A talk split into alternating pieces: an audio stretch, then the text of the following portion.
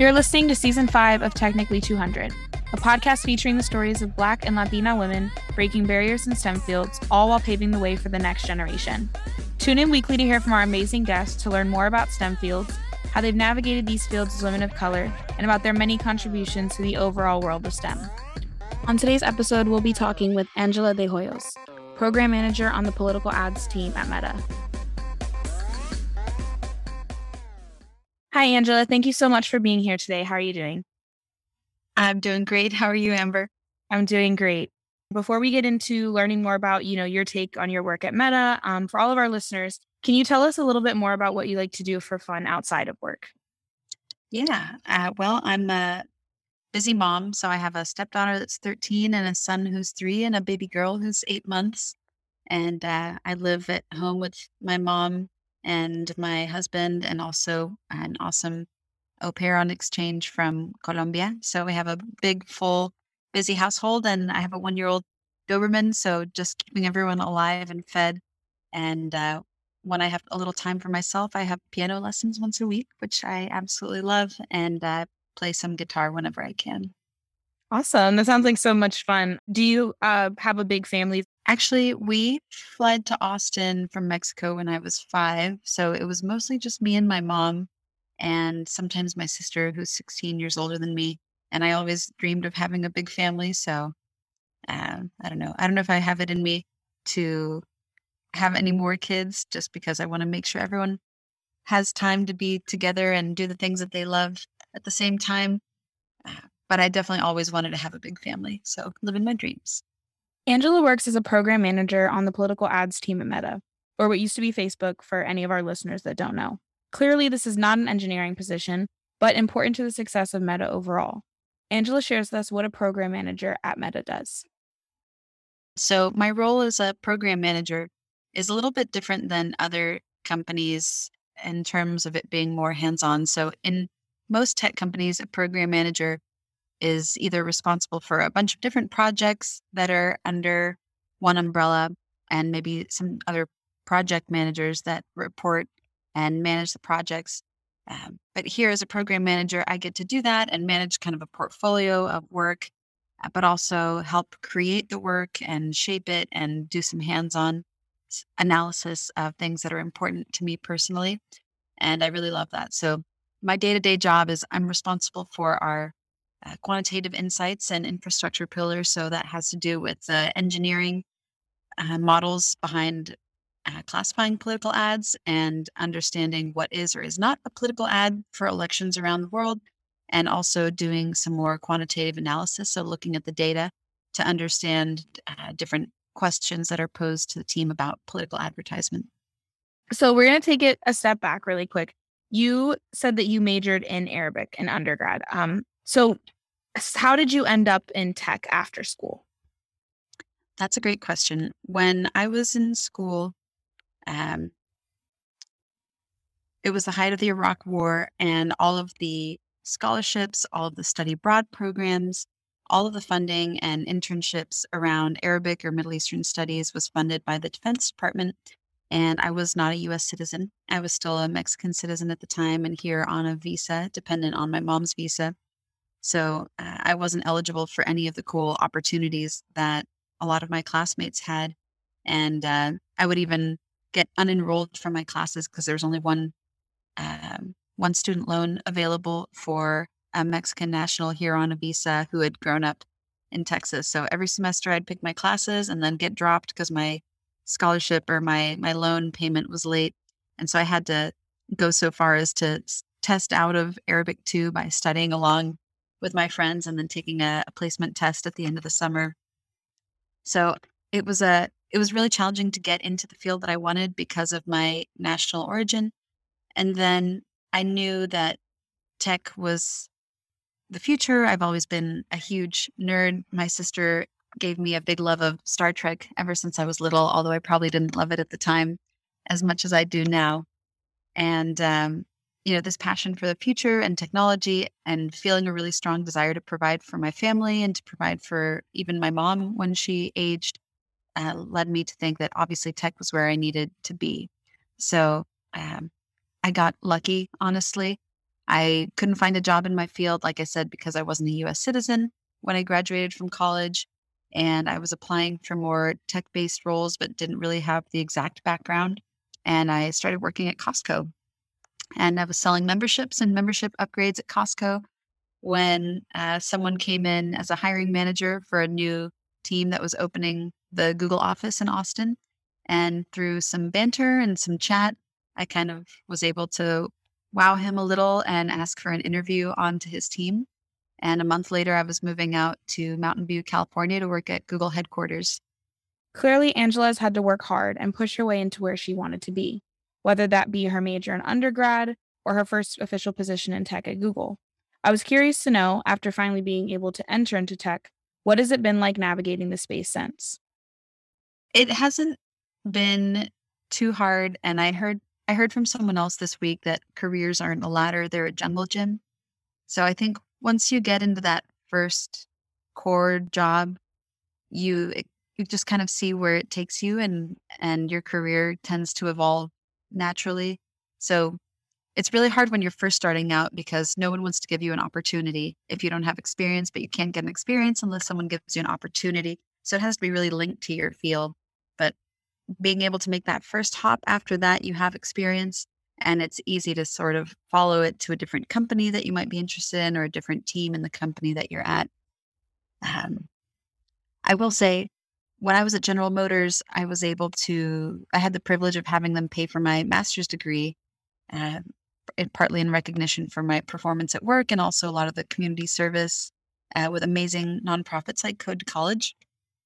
And um, and my mentor there, he counseled me to, instead of getting an MBA, to get a technical degree to complement my non technical background. So there's definitely always a, a skill gap. And uh, I think on paper, a gap of not having a technical background. So having the opportunity to go back and get a, a technical master's degree to enhance that and complement my experience was a, an amazing opportunity that I definitely chose strategically later on. In one of our previous episodes, I spoke with someone who also got into software engineering, but didn't come from a tech or computer science background, education wise. And so I'm interested to know what is your take on um, people entering STEM or or tech without that STEM or computer science background? I think it's really important. And one of my favorite things about working at Meta is obviously outside of core software engineering functions, I have met so many incredible people who have worked in every corner of the world and come from every corner of the world, usually with a non technical background. And so I think some of our more forward thinking tech companies like Meta and certainly others are trying to see the individual and seeing how your different experiences make you a more complete individual. And so if you're building a product like a Facebook or Instagram, you're building something for the whole world, not just for other software engineers. And so every piece of experience you have, whether you're selling uh, coupons at Google or I used to go door to door selling oil changes, you know, now I can think about how would a small business be able to use ads on Instagram, for example, to leverage that same function? Or how can a small business operate based off of that experience. So, companies that hire for the whole individual and the whole person will see your non technical background. And if you can tell the right story, it can be a huge asset to you in your career search. Angela was born in Mexico and came to the United States with her mom and sister when she was just five years old. She shares with us how being Mexican has played a part in the work that she is doing today and the role that she has at Meta. For one, I think being born in Mexico and coming to the US made me feel a strong desire to be able to provide for my family and trying to look for a career that would make my family comfortable instead of struggling the way that we did when I was growing up. And being able to, whether or not she asked for it and definitely did not, but feeling like I wanted to be able to give back to my mom everything that she gave to me. I think that's part of maybe general immigrant cultural heritage and specifically Mexican cultural heritage of wanting to provide for your family uh, for everything that they've done for you. So I think a lot of folks from immigrant backgrounds from all over the world probably feel that same desire to want to give back to their communities or give back to their families by finding a career that will allow them the financial and professional freedom to be able to do so. Awesome. And so you feel like even though, you know, you originally started with a background more in like a language, you feel like tech has opened up those opportunities for you t- to give back in those ways. Absolutely. Yeah. Being in, in tech, number one, I get to have a seat at the table at what I think are solving some of the most interesting problems of our generation. Um, and going back to kind of my roots in international affairs and languages that I didn't get the chance to explore early in my career and putting them together with the tech experience that I got along the way makes it just my absolute dream job. Oh, that's so amazing.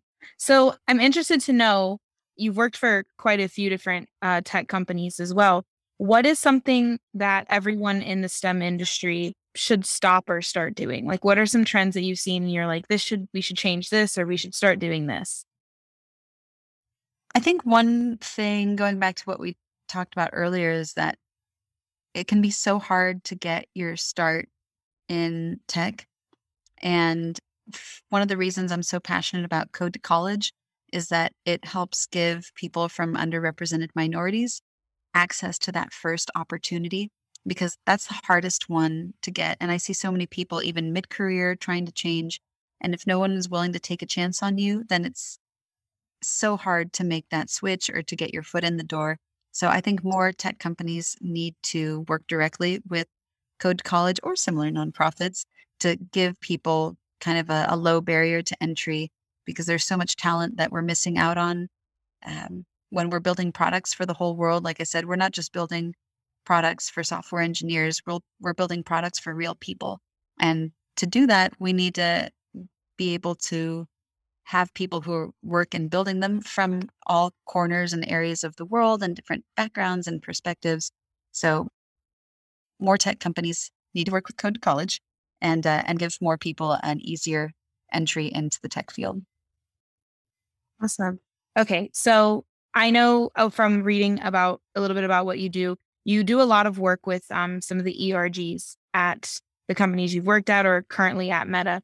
So from your experience in those workspaces, what are some ways that the field that you're in could work to make spaces and work environments more inclusive for um, Latino or uh, BIPOC individuals? I think one really cool thing that happened at work this week, um, you know, the company has been in the middle of all kinds of efforts to support Ukrainians going through the crisis right now with the military incursion from Russia. And there's also a, a duality in that pain where, you know, we're living through the, the current trauma of this violent incursion and seeing people displaced. But if you're from another diaspora community, you might also be feeling a double pain of why didn't I get this response? You know, I'm proud to work for a company that's responding with so much dedication to this crisis, but where where was the world when I was going through this crisis? Whether you're from Afghanistan last year as the U.S. withdrew troops, or um, seeing, you know, the way migrant children have been treated in the U.S. coming up through the Texas and California or Southwest border, it can be a double pain. And so, one thing that I've seen the ERGs do here is work really collaboratively and bringing together.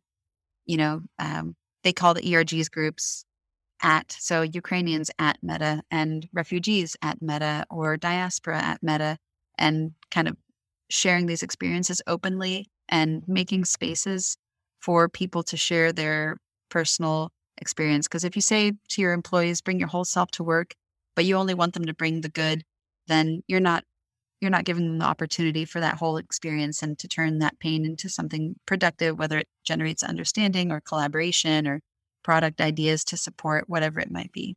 So that's been one really incredible response that I've seen that I think other uh, ERGs can adopt in more companies listening sessions like that. Because our podcast is really geared towards our girls who are in our program and looking to to branch out into these fields. What is one piece of advice that you would give uh, maybe a girl who came from a similar background as you and was looking into going into tech or just just just heading into that part of life in general where you're trying to figure out what you want to do. So, what's one piece of advice that you would give her? I would say don't be afraid to change your mind or change your company. So at the end of the day, companies are looking out for their own interests. So don't feel like you're uh, beholden to any company. Oh, I've only been here a year. I got this great opportunity. I don't want to leave. You take care of you. They're going to take care of themselves. Um, and two, I would say if you don't feel like you're a particularly strong technical person, there's still a path in tech for you. Roles like a business analyst, um, sales is a great entry point into a tech career. So if you know you're interested in tech, but you don't know how to get your foot in the door, try sales. That's a great way to put your hustle and to and get to get your foot in the door.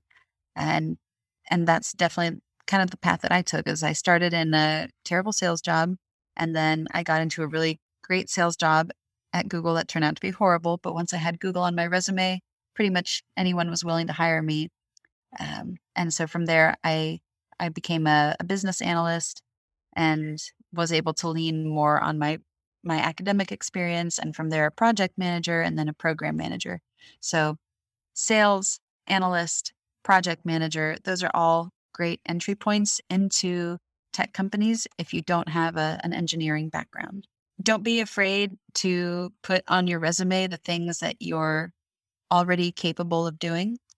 So maybe you're supporting a nonprofit or you're volunteering and some of the things that you're doing match up with a job that you want to apply for, but it's not part of your main job, don't be afraid to put those on there and kind of reframe the work that you're doing so that it meets the criteria for the work you're already capable of doing.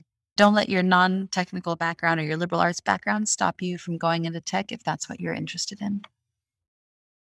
Awesome.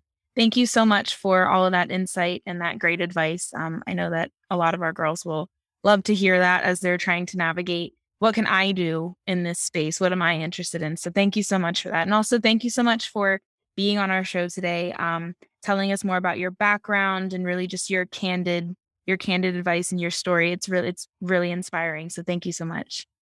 Thank you, Amber. It's been great to meet you. And I'm I'm rooting for all of you. Send me a, a ping or a text. Look me up on on the interwebs. I'm at Adeoyos Heart on Instagram if you want to hear more or ask for any advice directly. Awesome. Thank you so much, Angela. Thanks, Amber. Thank you for tuning in to another episode of Technically 200. Don't forget to subscribe and visit us at technically200.com. See you at our next episode.